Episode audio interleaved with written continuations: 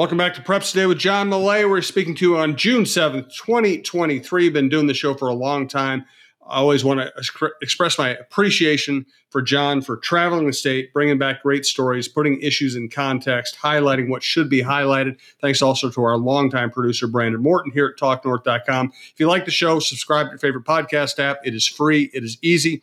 And if you like any other shows at TalkNorth.com, we have all the sports covered outdoors, variety shows uh, a bunch of company shows. If you like them, subscribe to them. Again, easiest way to listen, and it is free. Thanks to our sponsors here. Pizza Barn in Princeton, allenergysolar.com, and propane, propane.com. Uh, today, John, why don't we start with more state tournaments? Yeah, Jim, we're in the final stretch of the of the school year here with spring state tournaments going on as we speak. Um, I'm going to start by going back to last week. I, I kind of previewed the adapted softball state tournament that was last Friday and Saturday at Chanhassen High School. It was it was great. It was wonderful. Uh, in the championship matches, in the CI division, that's the cognitively impaired division. The team from Burnsville, Farmington, Lakeville defeated Dakota United seven to five in 11 innings to win that title. And in the PI, the physically impaired championship, Dakota United beat Robbinsdale Hopkins Mount Westonka 13 to 6.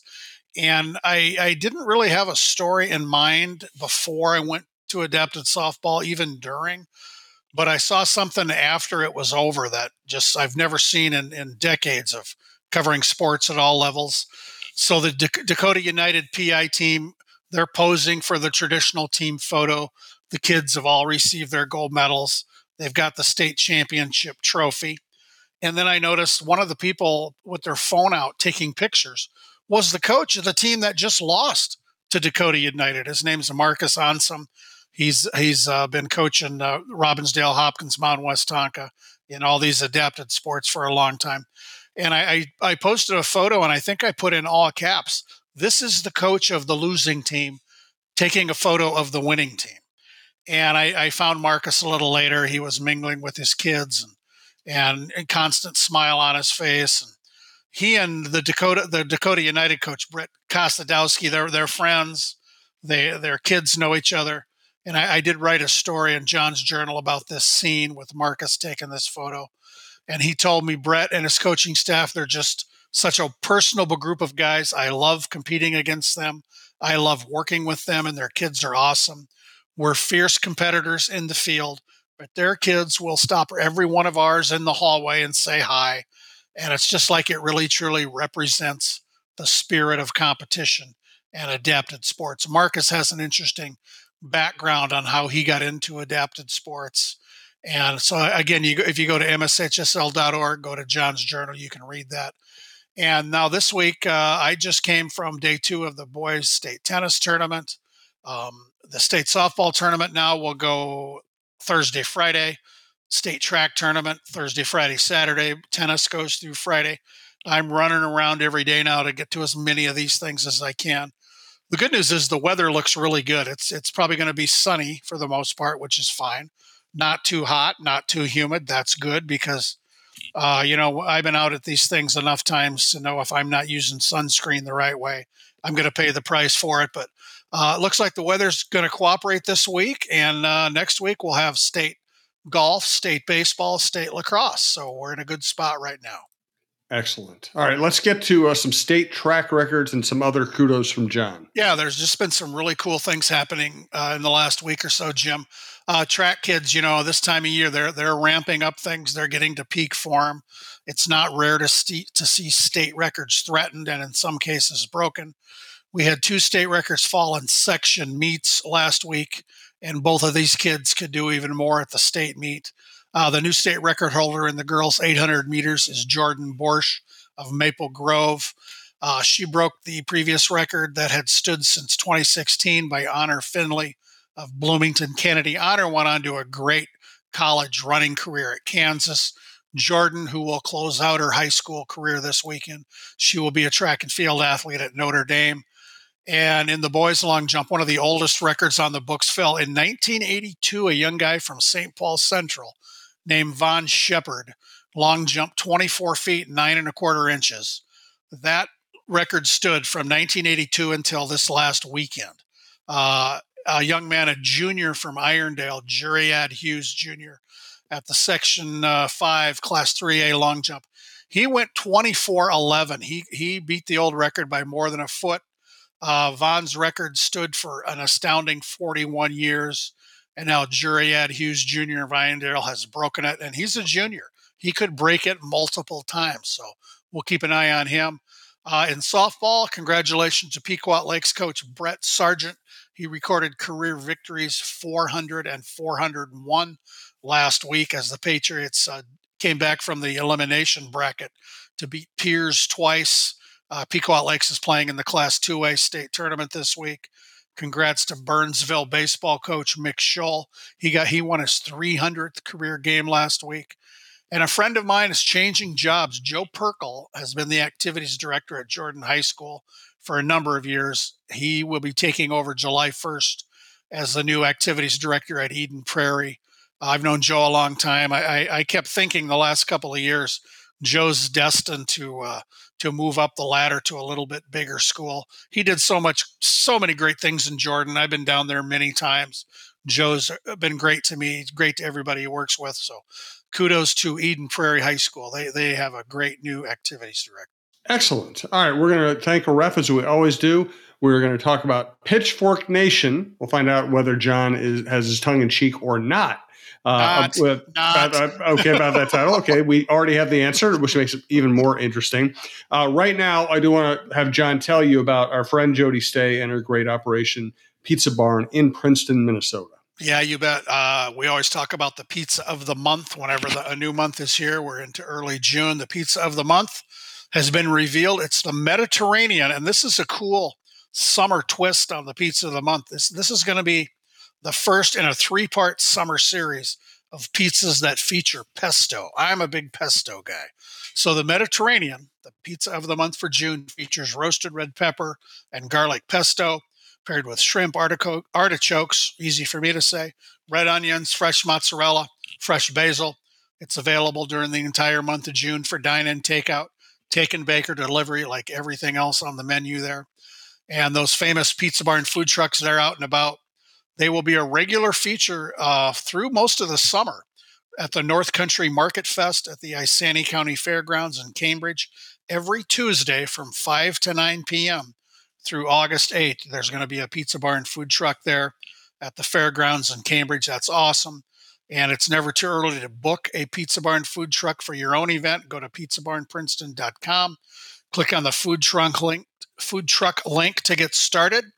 And as I say every week, as always, great thanks to our friend Jody Stay and her great crew at the yes. Pizza Barn for sponsoring our podcast. Yes, thank you, Jody. We do appreciate it. Hey, let you know uh, there's a lot to worry about when running a business. Your utility bill shouldn't be at the top of that list. Solar energy cuts down on unpredictable utility costs, making your job just a little easier. Find out more about how your business can go solar at allenergysolar.com slash learn. If you go to allenergysolar.com slash coach, as in sports coach, uh, basketball coach, you uh, can find out more about all energy solar panel installations, uh, how to do it, what it costs, and what the benefits are, and why you want to go with all energy solar because of their years of experience and success. Uh, also, want to let you know we are coming to you today from the Aquarius Home Services studio. And uh, let you know this a lot of people agree that we need to lower our carbon footprint. They also agree that we need reliable and affordable energy every minute of every day. A diverse energy mix will provide reliability and affordability, which is extremely important during Minnesota's four distinct seasons. Fortunately, we a clean energy solution for tomorrow is available today that's ready to work alongside other energy sources. It's propane. Propane produces 43% fewer emissions than the equivalent amount of electricity generated from the U.S. grid. Propane is energy stored on site and independent from the vulnerabilities of the utility grid, and propane's benefits don't end there. Major advances are being made today for renewable propane. Renewable propane is compatible with traditional propane and requires no additional infrastructure investments.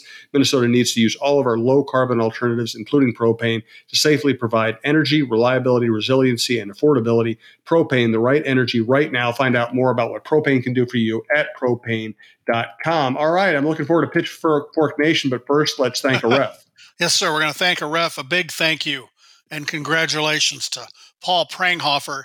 He officiated his final adapted state tournament last week before a well deserved retirement. Paul's one of these guys who's just done so much for so long. He was an adapted athlete himself when these activities began in the 70s. He's been an official for adapted sports since 1983. He was honored at the uh, tournament last week, and congrats to Paul and thank you. Thank you, Paul. We do appreciate it. All right, the moment you've been waiting for. Ah. Pitchfork Nation. Yeah, Pitchforks came out last week, Jim. I, I don't know how many people were, were aware of this. There was a minor dust up involving track and field. Coaches are responsible for submitting their athletes' names and specific specific events before these meets are held.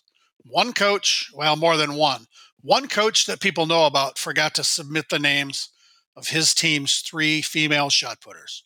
When that happens, there's a deadline. It's a hard deadline.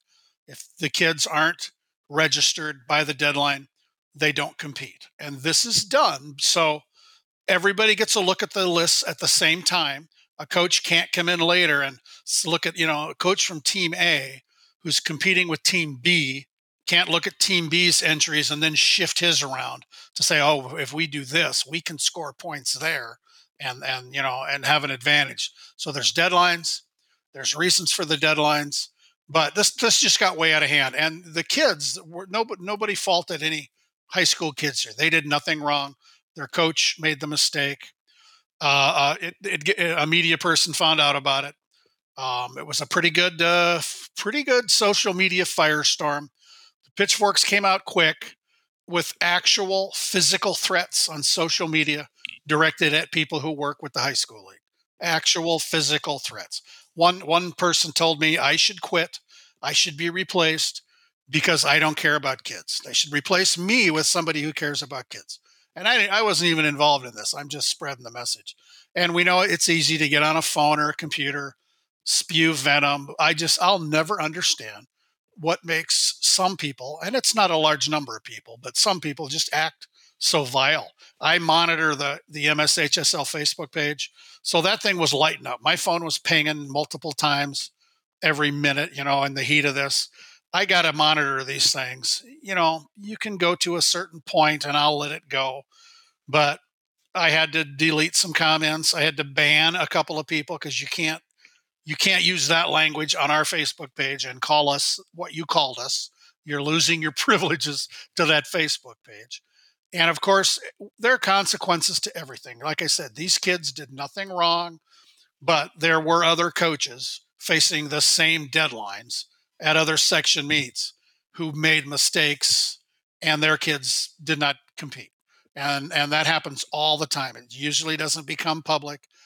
You know, a week ago we had a case pretty much exact same thing. I heard about it from another coach who was trying to get some help, contact somebody at the high school league. It was resolved. Everybody got to compete. Nobody heard about it.